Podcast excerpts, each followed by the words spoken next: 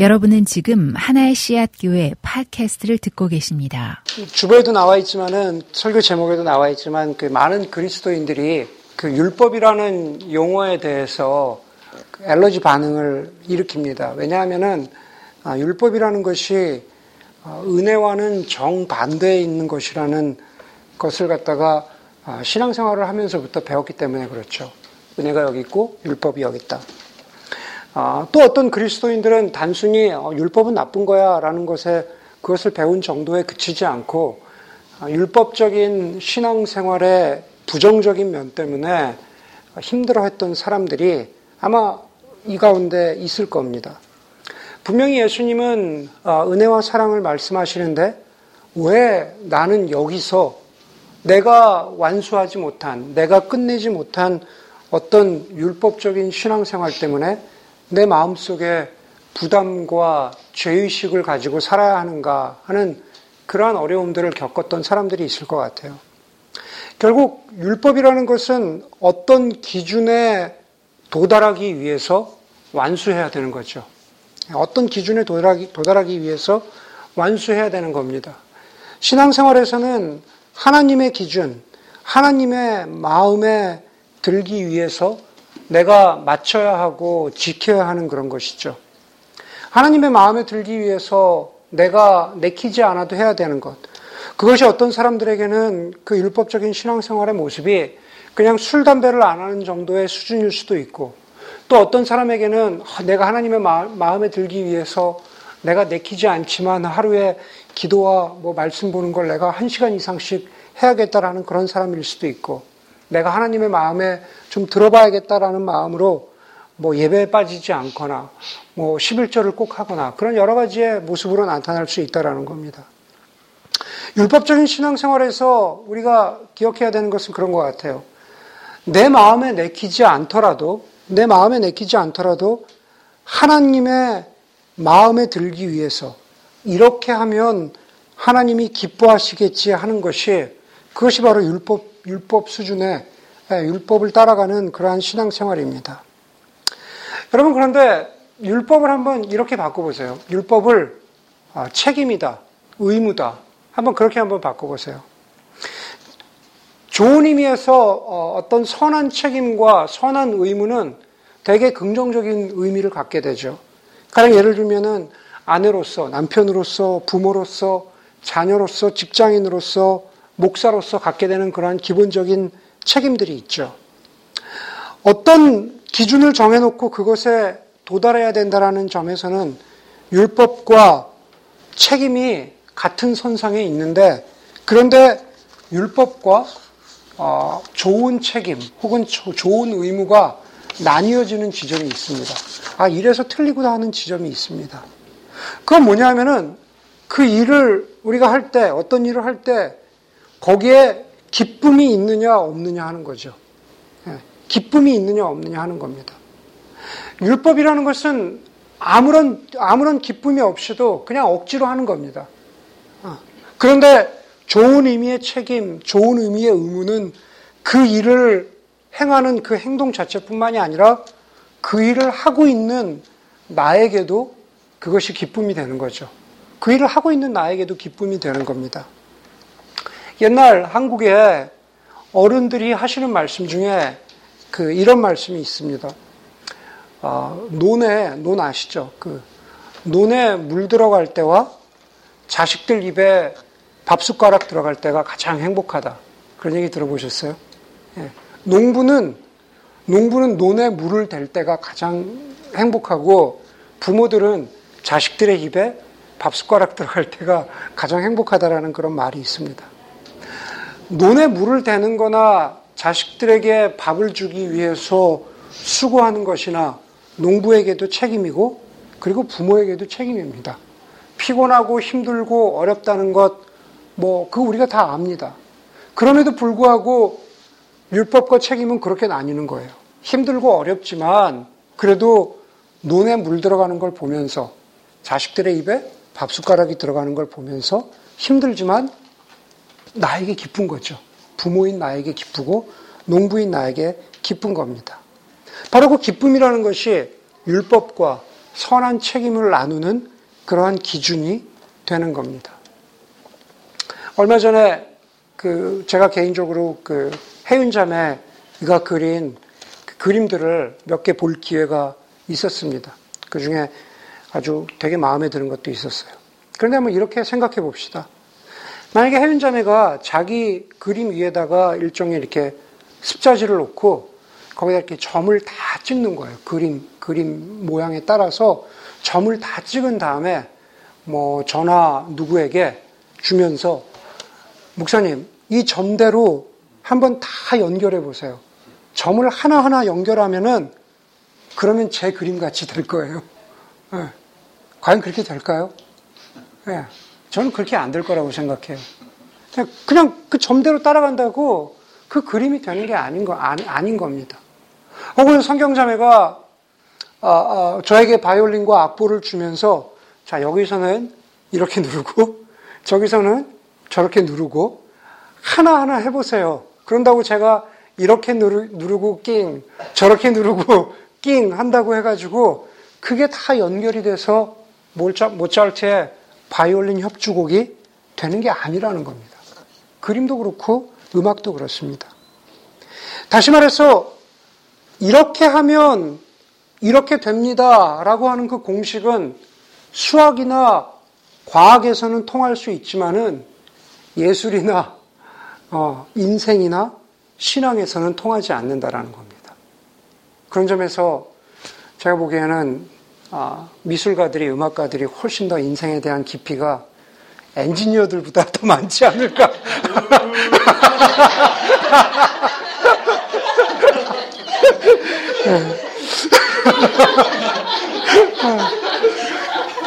이런 걸 두고 사방으로 우겨싸움을 당한다고 하죠. 네. 여러분, 어떤, 신앙생활에서도 마찬가지인 것 같아요. 어떤 공식이나 어떤 포뮬라를 믿는 것보다 더 죄에 빠진 그런 이단은 없는 것 같아요. 신앙생활에서 그렇다라는 거죠. 마치 다트를 연, 결해도 그림이 안 나오는 건데 마치 다트를 연결하면 공식대로 대입을 하면 이렇게 해라. 그러면 하나님이 복 주실 것이야. 거기에 기쁨이 있던 없던 그렇게 해라. 라고 하는 것이 그것이 바로 율법이고 율법의 공식에서는 하나님이 통제권을 가지고 있는 것이 아니라 바로 우리가 통제권을 쥐고 우리가 누르면 우리가 버튼을 누르면 하나님은 무엇인가를 주는 그러한 자판기 정도로 밴딩 머신 정도로 그렇게 가버리는 게 그게 바로 율법의 공식에 빠져버린 신앙생활이라는 거죠. 여러분 은혜는 그렇지 않다라는 겁니다. 은혜는 다릅니다. 오늘 본문에 보니까는 오늘 본문은 저희가 잘 아는 두 아들의 비유, 이제 더 이상 뭐 탕자의 비유라고 하지 않죠. 두 아들의 비유 혹은 선한 아버지의 비유라고 말합니다. 누가복음 15장에는 이 비유를 포함해서 모두 세 개의 비유가 나옵니다. 바로 잃어버린 양에 대한 비유, 잃어버린 동전에 대한 비유, 그리고 오늘 본문의 두 아들에 대한 비유입니다. 그런데 그 비유를 듣던 사람들은 바로 이 패러블을 듣던 사람들은 세리와 죄인들도 있었지만은 바로 비유를 말씀하시는 그 직접적인 대상 대상들은 바리세파 사람들과 율법 학자들입니다. 15장 3절 시작하는데 보니까는 거기에 예수께서는 그들에게 이 비유를 말씀하셨다라고 했을 때 그것은 바로 2절에 나오는 바리세파 사람들과 율법 학자들입니다. 그들은 2절에서 15장 2절에서 예수님에 대해서 이렇게 컴플레인을 하죠. 예수님 이 사람이 죄인들과 친구가 되고 그들과 함께 음식을 먹는구나. 바리새파 사람들이 예수님을 그렇게 어, 어, criticize를 합니다. 오늘 읽은 비유에서 특별히 오늘 본문에서 큰 아들은 큰 아들은 바로 율법학자와 바리새파 사람들을 상징합니다. 그리고 그 사람들은 죄인인 자기나 죄인인 작은 아들이 돌아오자 그 작은 아들을 맞이해서 그와 함께 잔치를 베풀고 음식을 먹는 그 아버지를 이해하지 못하고 손가락질하는 거죠. 비유에서도 그렇고 실제에서도 실제에서도 예수님이 죄인들과 어울리는 것에 대해서 이해하지 못하고 손가락질합니다. 다시 말해서 율법의 눈으로 보면 하나님마저도 자신들의 공식에 맞지 않기 때문에 틀린 분, 잘못된 분이 되고 마는 겁니다. 여러분은 어떠십니까? 여러분들은 자신들만의, 여러분들만의, 우리는 우리만의 신앙의 공식이 있어서 하나님을 그 공식 안에 가두어 두고 하나님은 이래야 한다. 신앙생활은 이래야 한다라고 생각하지 않으시는지는 모르겠습니다. 오늘 본문 가운데에서 정말로 내 삶 가운데 내 신앙에 율법적인 요소가 있는지 그러한 것들을 몇 가지로 나누어서 이렇게 보여주고 있습니다. 첫 번째 오늘 본문 가운데에서 보여주는 율법적인 신앙의 모습은 자연스럽지 않다라는 겁니다. 율법적인 신앙이라는 것이 이것이 같이 갈 수 있는 것인지도 잘 모르겠지만 어쨌든 신앙 가운데 율법적인 모습이 있다면 그 모습은 자연스럽 자연스러운 모습이 아니다라는 겁니다. 오늘 본문에 보니까는 밭에 있던 큰 아들이 아, 돌아오는데 집에서 음악 소리와 춤추면서 노는 소리가 들립니다. 그러자 큰아들이 종 하나를, 하인 하나를 불러서 무슨 일, 무슨 일인지 아, 물어보았다고 성경은 말하고 있습니다. 여러분 좀 이상하지 않으십니까? 집에서 이런 잔치 소리가 들리면은 그러면 자연스러운 반응은 뭡니까? 그냥 들어가는 거죠. 남의 집도 아니고 자기 집입니다. 그냥 들어가는 게 맞습니다. 왜 우리 집에서 잔치 소리가 나지? 라고 하면서 들어가는 게 맞는데 들어가지 않습니다. 들어가지 않고 그리고 집 밖에 서서 집 밖에 서서 아, 그 화인을 불러서 집에 무슨 일인지 그렇게 아, 물어보고 있는 겁니다. 여러분 사실 이 아버지의 집은 제가 뒤에도 말씀드리겠지만 사실 이 아버지의 집은 누구의 누구의 집이나 다름 없습니까? 사실 큰아들의 집이나 다름없어요. 이미 15장 11절에서 이 비유를 시작하면서 재산 분할이 다 끝났죠. 예. 아마도 이 집은 큰아들의 집으로 예, 이름이 넘어갔을 거라는 겁니다. 그런데도 그 집에 들어가지 않고 밖에 서 있습니다. 여러분, 또 다른 우리가 이 본문에서 자연스럽게 생각할 수 있는 그것은 뭐냐 하면은 이런 거죠. 어, 작은 아들이 돌아왔는데 아버지가 아버지가 작은 아들이 돌아왔어요. 돌아왔는데 작은 아들을 위해서 잔치를 베풀고 작은 아들을 환영하기 전에 어, 큰 아들의 눈치를 살피면서 하인을 큰 아들에게 보내가지고 어, 야, 네 동생이 돌아왔는데 네 동생을 집으로 맞아들여도 될까? 네 동생을 받아들여도 될까? 어, 그렇게 물어보지 않습니다. 아, 그냥 당연한 것으로 받아들이는 거죠. 그냥 그 작은 아들을 그대로 받아들입니다. 여러분, 다시 말해서 자연스러운 반응은 집 안으로 들어가는 것인데 집 밖에 서서 그냥 그렇게 서 있는 그 작은 저 큰아들의 모습, 바로 그 큰아들의 모습이 율법적인 신앙의 모습이라는 겁니다. 예. 은혜, 은혜의 바탕을 둔 은혜와 함께 가는 신앙의 모습이 아니다라는 겁니다. 고린도후서 3장 17절에 보면은 이런 말씀이 있습니다. 주의 영이 계신 곳에 자유함이 있느니라 그랬습니다. 주의 영이 계신 곳에 자유함이 있다.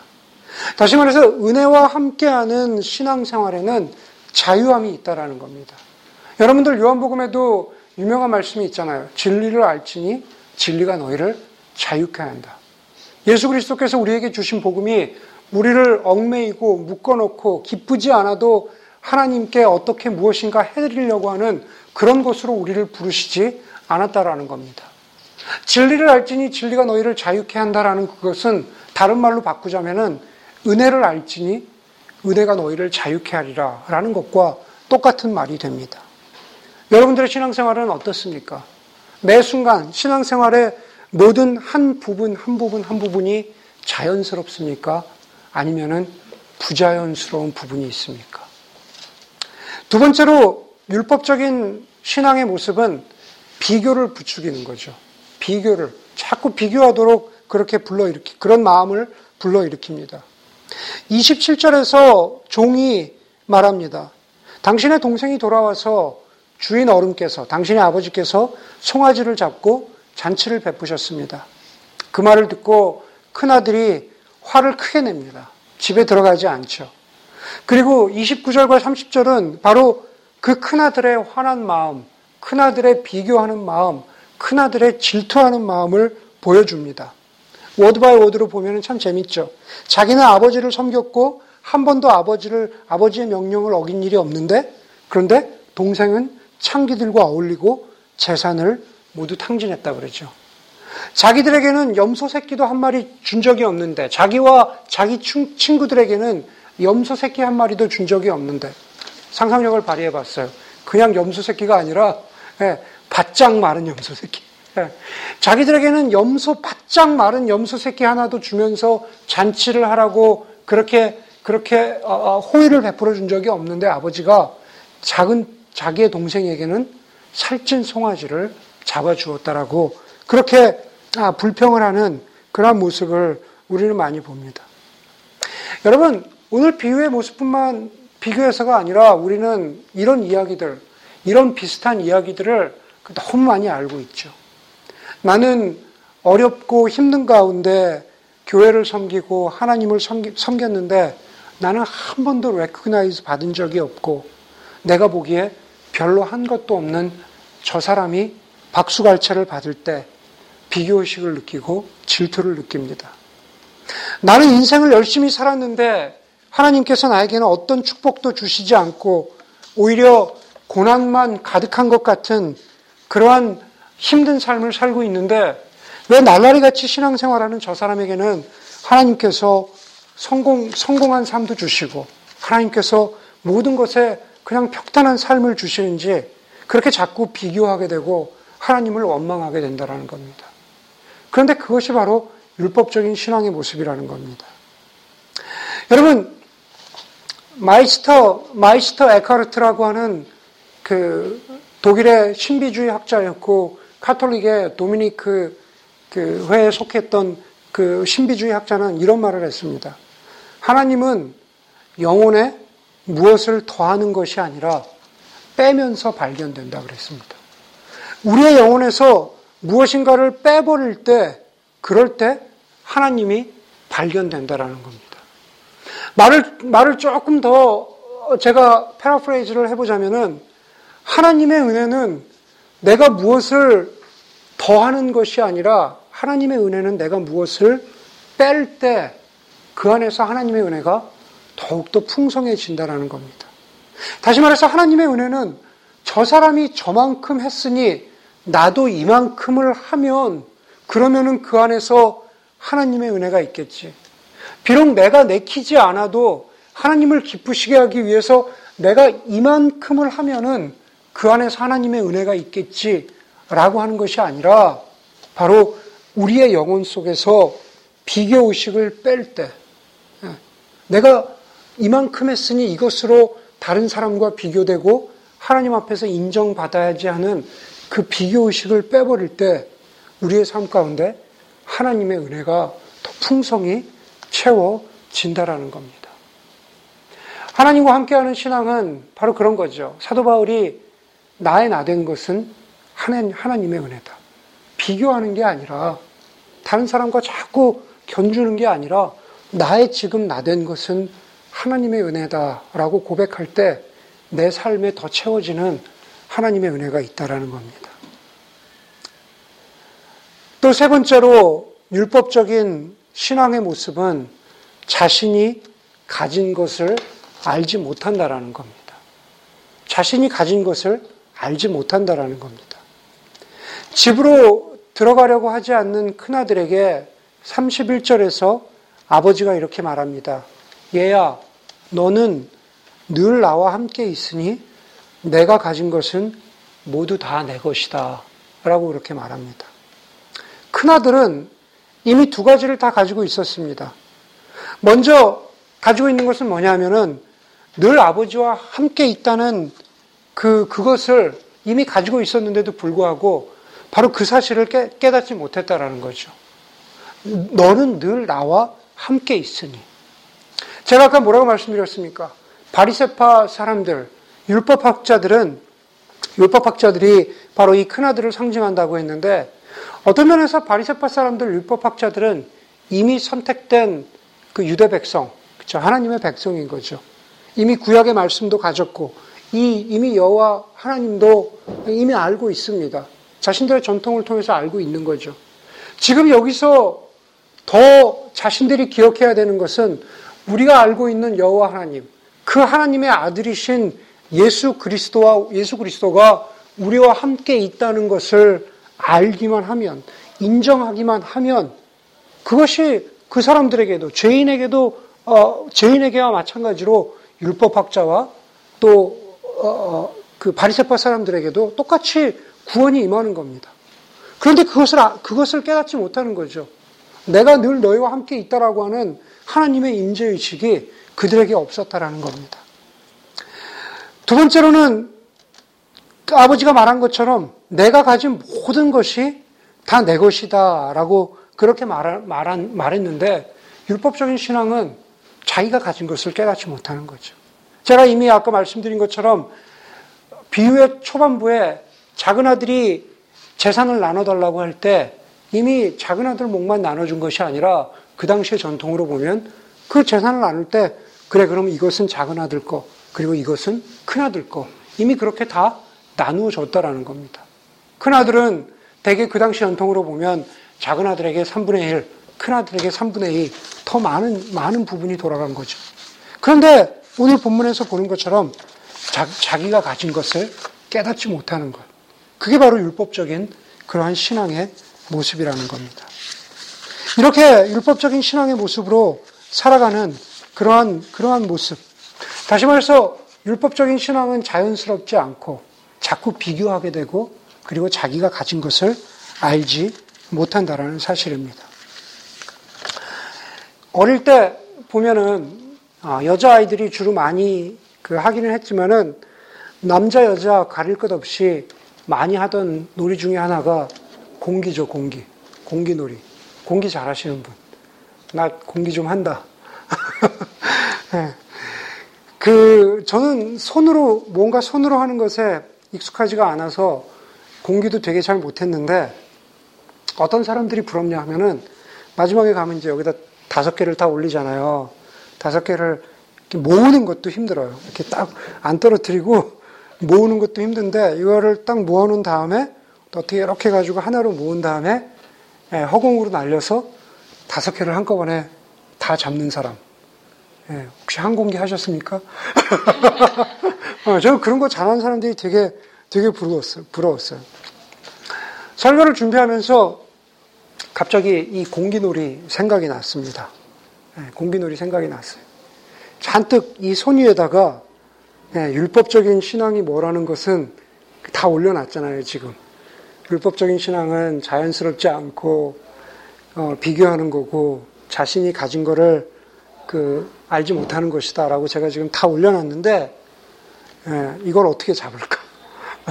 이걸 어떻게 잡아야 되는데, 예, 이걸 어떻게 하면 한 번에 떨어뜨리지 않고 단 한 번에 딱 잡을 수 있을까? 예, 과연 그게 뭘까? 라는 그런 묵상을 좀 해봤습니다. 율법적인 신앙을 한꺼번에 놓치지 않고 그것을 확 잡아버리는, 하나로 이렇게 확 묶어버리는 그것이 뭘까? 라는 것을 어, 본문을 보면서 생각해 보았는데, 아, 오늘 본문에 보니까는 아, 이런 말이 있습니다. 28절 볼게요. 28절 보니까 큰아들은 화가 나서 집으로 들여가려고 하지 않았다. 그런데 거기 보니까 아버지가 나와서 그랬어요. 아버지가 나와서. 마을 사람들은 부모가 죽기도 전에 유산을 받아서 떠난 작은 아들 때문에 그 아버지를 흉봤죠. 뭐 저런 경우 없는 집이 있나? 라고 그렇게 손가락질 했습니다. 그런 마을 사람들의 손가락질에도 아랑곳하지 않고 아버지는 매일 나와서, 매일 마을 어기까지 나와서 하루도 빠짐없이 그 작은 아들을 기다렸죠. 그렇게 작은 아들을 기다리던 아버지는 오늘 본문에 보니까 또 그 큰 아들을 달래기 위해서 나오죠. 네, 나옵니다. 잔치를 베풀던 아버지에게 하인이 달려와서 지금 큰아들이 저렇게 화를 내고 저렇게 집 밖에 서 있다라는 그러한 이야기는 아마 금방 온 집안에 퍼졌을 겁니다. 갑작스럽게 분위기는 쌓여지고 잔치 분위기가 가라앉았겠죠. 아버지는 급하게 집 밖으로 나와서 화내고 있는 그러한 큰아들을 달랩니다. 바로 그렇게 속도 없는 아버지가 바로 하나님 아버지이신 거죠. 여러분 성경에 보면은 바로 그 하나님 아버지께서 나오셨다라고 하는 것이 여러 가지 문제들을 풀어가는 데 있어서 시작점이 된다라는 그런 여러 가지 아, 아, 그 사건들을 여러 가지 모습들을 우리는 성경에서 볼 수가 있습니다. 아담과 하와가 죄를 짓고 난 후에 그 두 사람을 찾기 위해서 하나님은 에덴 동산으로 나오셔서 다니시면서 그들을 찾았다고 창세기 3장 8절은 말하고 있습니다. 하나님께서 나오신 거죠. 자기 고향 땅으로 돌아가다가 형 에서가 자기를 죽이기 위해서 오고 있다는 그 소식을 들은 야곱이 두 아내와 모든 자식과 재산을 모두 혼자 보내버리고 혼자 뒤에 홀로 남게 되죠. 그렇게 홀로 남아 있는데 그 야곱에게 성경에 보니까 그 야곱에게 어떤 이가 나타나셨다고 합니다. 하나님이시죠. 하나님이 바로 야곱의 삶 가운데 나오셔서 야곱을 만나신 거죠. 호세아서에 보면은 하나님께서 호세아 선지자에게 너는 가서 음란한 여인 고멜과 결혼하라고 하십니다. 고멜은 하나님을 하나님을 버린 하나님을 배반한 이스라엘 백성인 거죠. 바로 그 이스라엘에게 이스라엘에게 가서 이스라엘에게 가서 나가서 바로 그, 그 고멜과 결혼함, 결혼함을 통해서 하나님의 은혜를 전하라고 하는 그 상징적인 행동이 호세아에게 부탁한 하나님의, 하나님의 말씀입니다. 나가지 않으면, 결혼하기 위해서 나가지 않으면 불가능합니다. 우리가 요한복음을 함께 말씀을 통해서 나누었지만, 말씀이신 예수 그리스도께서 사람이 되셔서 사람이 되셔서 이 땅에 오셨다라고 하는 요한복, 요한복음의 처음은 하나님께서 이 땅 가운데로 하늘에서 나오셨다라는 그 말씀인 거죠. 나오셨습니다. 빌립보서 2장 6절은 때가 되자 때가 되자 그분은 하나님과 동등한 특권을 버리고 종의 주의를 취하셔서 사람이 되셨습니다. 그분은 사람이 되셔서 사람으로 사셨습니다. 그랬습니다. 다시 말해서 이 땅에 사람으로 나오셨다라는 겁니다. 하나님의 나오심이 없이는 결코 구원의 시작이 구원의 구원의 역사가 시작될 수 없다라는 겁니다. 여러분, 이 모든 것은 바로 하나님이 나오신 것, 그 아버지가 나온 것은 우리를 안으시고 용서하시기 위한 그러한 은혜의 모습이죠. 그런데 우리가 아는 대로 오늘 본문의 큰아들은 아버지가 나와서 은혜로 달래주시는데 그래서 큰아들이 어떻게 했다라고 하는 그 결론을 맺어주고 있지 않습니다. 엔딩이 없어요. 이 스토리의 엔딩이 없습니다. 어찌 보면 아쉬운 대목이죠. 그런데 큰아들과는 상관없이 여러분 스스로 한번 결말을 내려보시기 바랍니다. 다시 말해서 여러분들이 스스로 큰아들이라고 생각하고 한번 스토리의 엔딩을 만들어 보시기 바랍니다. 여러분들 가운데 내가 좀 화를 냈지만 내가 좀 하나님께 이러저러해서 내가 하나님께 화가 나 있고 하나님께 쓴뿌리와 같은 그런 마음이 있지만 그런데 하나님이 나오셨네. 하나님이 이렇게 나를 만나 주셨네. 하나님이 이 정도 하실 일은 아닌데. 라고 하면서 못 이기는 채 하고 하나님의 손을 잡고 잔치상으로 들어가는 그러한 사람도 있을 테고. 또 여러분들의 어떤, 여러분들 가운데 어떤 사람은 본문의 큰아들처럼 하나님 아버지께 한참 불평을 내려놓을 수 있겠죠. 늘어놓을 수 있겠죠.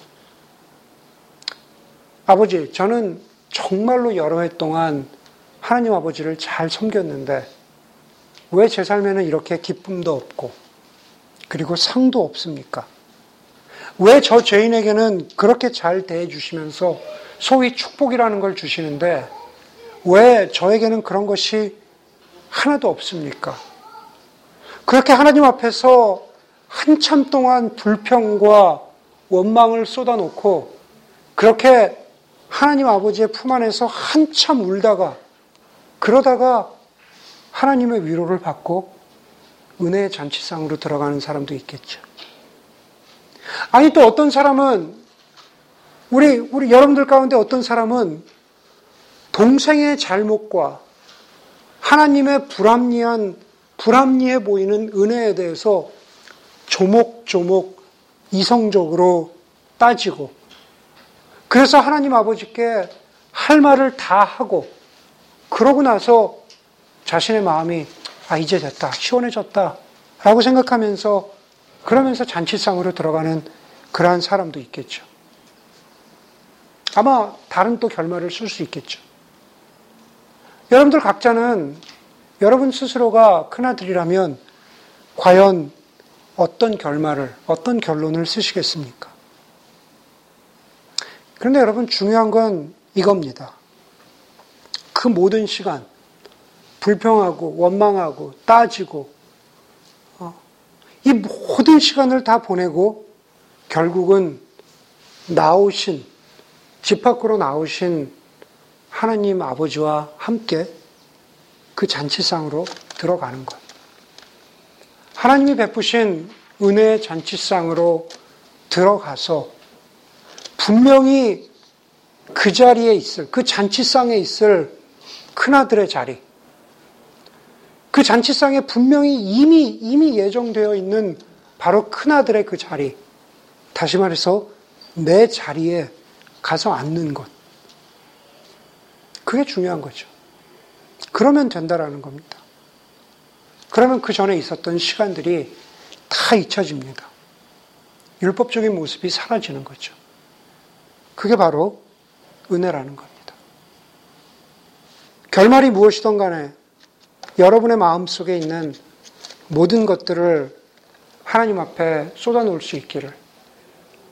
그래서 그 과정들을 통해서 혹여나 저와 여러분들 가운데 있는 율법적인 신앙의 모습들, 자연스럽지 못하고 그리고 자꾸 비교하게 되고 내가 가진 것이 무엇인지를 깨닫지 못했던 그런 율법적인 신앙의 모습들을 넘어서고 극복해서 나와서 우리를 우리의 자리로 인도하시는 하나님의 은혜의 손길에 여러분들이 반응할 수 있다면 그것은 더 이상 율법의 신앙이 아니라 은혜와 함께하는 그런 신앙의 모습으로 변해, 변해갈 것이라고 저는 그렇게 믿습니다. 함께 기도하도록 하겠습니다.